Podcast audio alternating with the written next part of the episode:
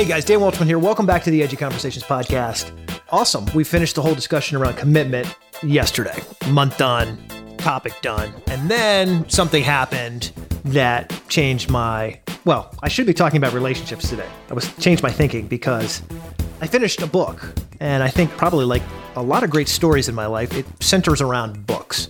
So I just happen to be following Malcolm Gladwell uh, with his nonsense, you know, and I generally like his books. You may or may or not disagree with kind of his social science take on things, but I think you have to agree. Uh, his 10,000 hours uh, theory and just his general kind of the provocative ways he brings facts together makes life interesting. Yeah, maybe we'll say that. Interesting. So he was tweeting something out about a book that was coming out. He wrote the foreword for this book. And so I had not had a chance yet to try out audiobooks on Google Play. Uh, usually I listen to everything on Audible or Kindle, but believe it or not, uh, I'm not a shill for Google, but we love Google. We use Google for pretty much everything. They're taking over our lives. I bought the book Endure by Alex Hutchinson.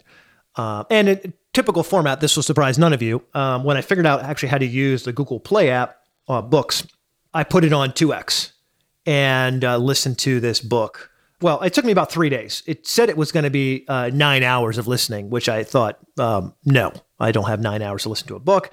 But the title of the book by Alex Hutchinson is called Endure. It's really the subtitle that will catch your uh, catch your fancy, and it's mind, body, and the curiously elastic limits of human performance. So here's what makes this book bananas. One, he talks about right in line with this idea of commitment. Why is it that sometimes we can exceed our own personal performance, other times, like you try, you try, you try, and it just doesn't work. You you are underwhelming, right? You know, your performance is a little bit disappointing. He starts off by uh, jumping right into this two-hour race that Nike tried to do. I think it was a year ago, and they brought in these amazing runners. And six months before that, he had actually been part of, of an uh, behind the scenes access to the Nike campus where he had seen all of the work going on. His theory, by the way, Alex Hutchinson's theory, is that, and so he was somewhat, somewhat skeptical from the start, before even hearing about Nike, was that you would not be able to run a sub two hour marathon until the year 2075. Now, you have to read the book to figure out why. Basically, there is uh, some some genetics improvements among athletes. It just takes years or generations to actually come about. As well, there's kind of this this mental game uh, that that needs to progress as well. And so between the two of those, his theory was it's going to be 2075. All of a sudden, in 2017, Nike says we're going to run sub two hours, and he was skeptical. But then when he went, he began to notice they had special socks they thought might save anywhere from 10 seconds to 60 seconds off of somebody's time. The world record, I believe, is somewhere around 202 for a marathon. His their goal was to get it 159. For all of you who are listening to this podcast and say, I don't uh, get what you runners are about, it's like two minutes. Those are like the hardest two minutes of your life, like ever. Like in the history of lives and seconds and minutes, those are painful minutes because you're probably at your limit already for running when you're 210, 215, 220 to, to be just to let you know how fast that is to qualify for the U.S. Olympic team, right? The U.S. Olympic team, Olympic. This is the best in the U.S. You have to run a 215 marathon, and so my best time is somewhere around 240. Uh, and in my own practice, I can run closer to 230. I would still need to shave 15 minutes, or or roughly an additional 35 seconds per per mile off of every mile I run. So that that's just how incredibly, very incredibly fast. It's basically like running five minute miles for two and a half hours, for two hours and 15 minutes just to be on the team. Anyways, we're getting into the weeds about running. More importantly, the book. He talks about how how do you pull this off? Now, of course, for those of you who stayed up late, like 2 a.m., 4 a.m. in the morning to watch this race begin and end, you know that uh, it finished in two hours and 25 seconds. We were 25 seconds away from breaking this record that had never been done before. In the book, he divides it up into three parts. Number one, mind and muscle. Number two, limits. And then number three, limit breakers. under Mind and Muscle, he talks about this idea that there's a central governor. Every once in a while, you might hear a news story about someone dying running a marathon. And of course, it gives everybody ample time to kind of joke and laugh and say, oh, see how stupid it is? You're running and you're dying. And Alex Hutchinson had this idea, actually, Noakes, who was before Hutchinson, had this idea that I don't want to study the people who died.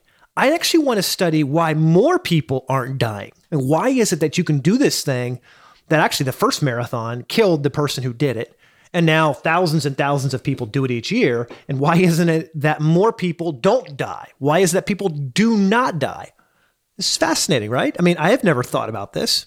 And again, when I all month that we've been thinking about commitment, here's a guy jumping into this idea about how committed you are. Now, here's what's neat about this. Noakes, who's a sports scientist, very controversial, South African uh, sports running coach. Of course, the oldest ultra marathon in the world is in South Africa. It's called the Comrades Marathon, which for all of you who enjoy irony is not a marathon. It's actually 56 miles. so it's like two marathons. But I guess uh, that's a little bit of African irony for us that uh, that's what's considered a marathon. Anyways, Noakes, Noakes came up with this idea that there's a central governor inside all of us. And the central governor theory says basically this you cannot kill yourself by exercise. You cannot do it. Your body will stop you before you kill yourself, unless there's something else in your body, like an amphetamine. Um, maybe you get uh, a, a, shot in your back with fentanyl, which uh, stops you from feeling pain. You cannot, you cannot kill yourself with exercise. The self-limiting aspects of your brain stop you. I thought this was fascinating because course, I'm a runner. I'm fascinated by running. It's a part of my daily existence. But so is the rest of uh, of the things I do around commitment.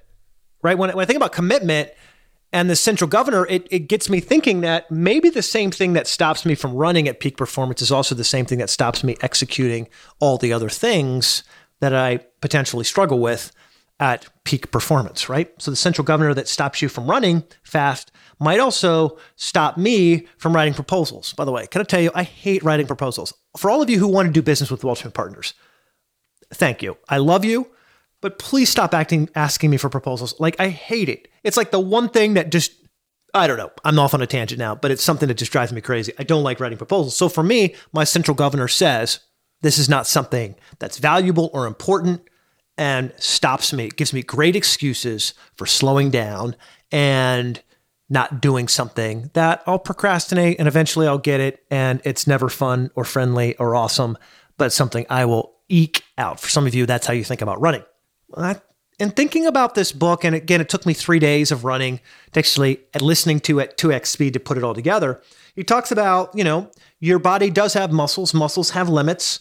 Uh, you will tear them off the bone at a certain point, right? Um, and so you, you do have some limits. And he he essentially makes this case at the end of part one when he talks about mind and muscle that yes, your your ability to run fast uh, is controlled by the strength uh, and adaptation of your muscles, combined with the strength and adaptation of your mind. Did several studies for people with PTSD, studies for people in general who who uh, are learning how to evolve their brains mindfulness is one way, meditation is one way, and there's also uh, some some training that you can do as an athlete to to when things get boring, you stay focused. Right? There's some training you can do.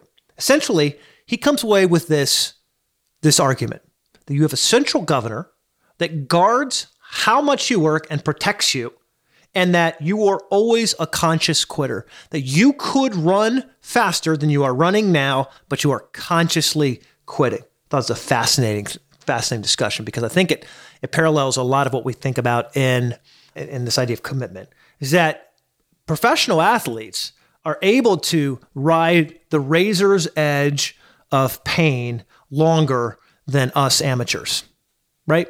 That's just that's what makes them better. Now you could argue that that's something that they were born with, but more importantly, what Alex Hutchinson argues in his book Endure is that that's something that is nurtured. That more athletes learn that and they learn it over time, which is why you see athletes, even like LeBron, who get better and better with age. Even Lance Armstrong, we can, you know, give him bad labels for doping, but over time he got better and better and better. It's just what happened, right?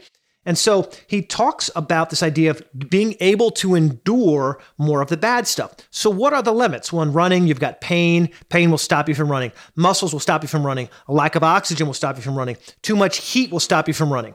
Thirst will stop you from running. Not enough fuel will stop you from running, right?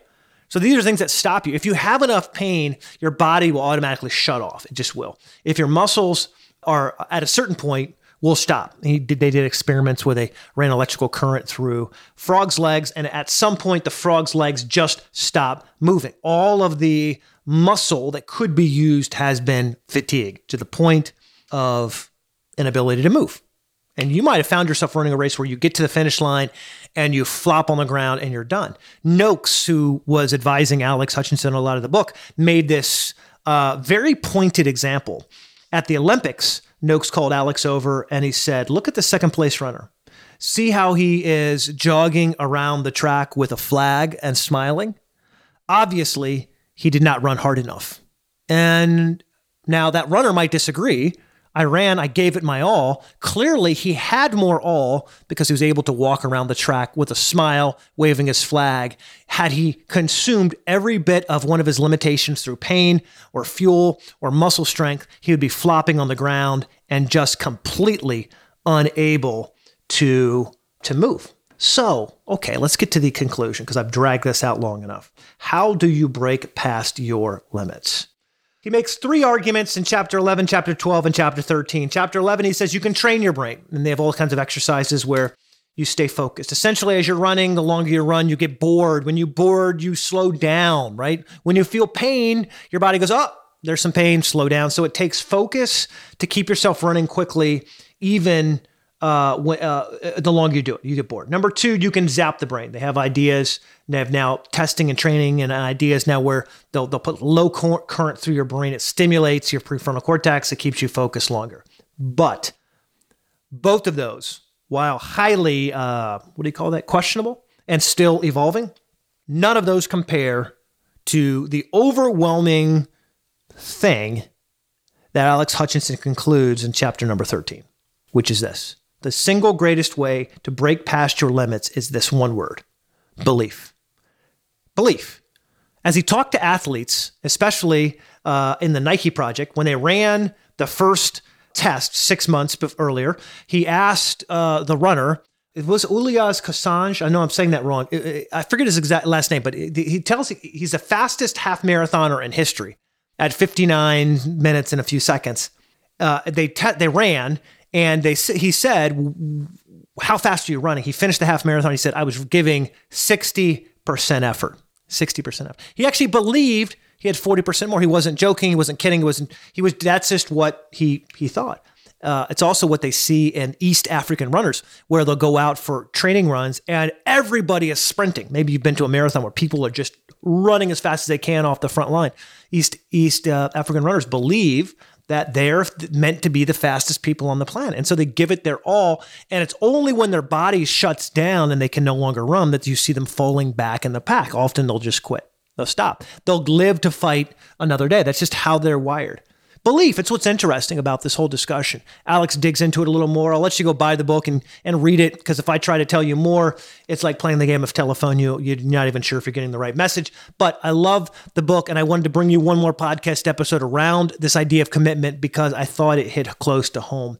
We all have limits in our lives. There are limits financially, intellectually, physically, and these limits seem to press down upon us right? If we feel constrained, we feel like I'm doing all I can. I'm not really sure how to break past these limits.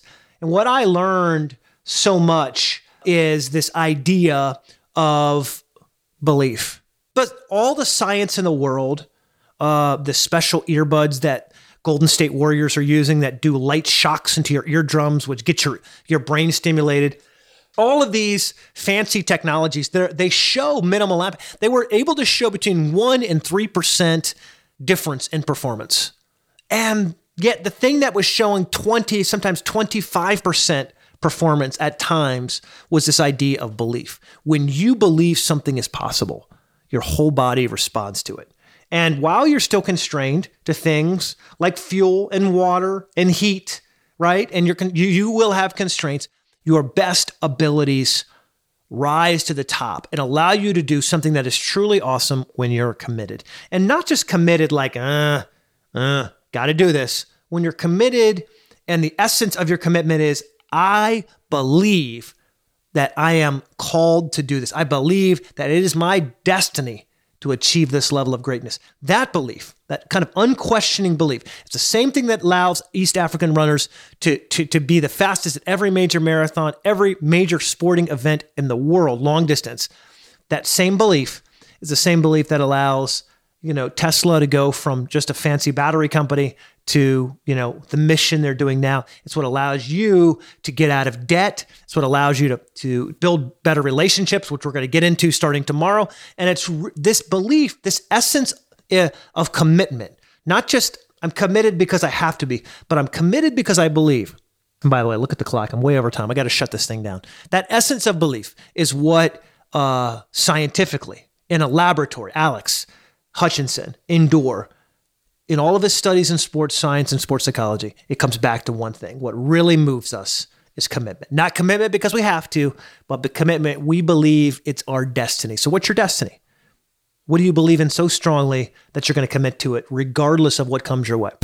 Okay, guys. Uh, well, that's it on commitment. Tomorrow, we're going to get back into a brand new subject. The subject is going to be about relationships. I love this because I think one of the single greatest ways to take your career to the next level, to make money. Some of you have been waiting for a couple months. Tell me how to make money. It's going to come from relationships. Okay, and you need relationships long before you cash in on them. So come back ready to learn. Come back. Don't miss an episode. Okay, don't miss an episode because it's going to be great.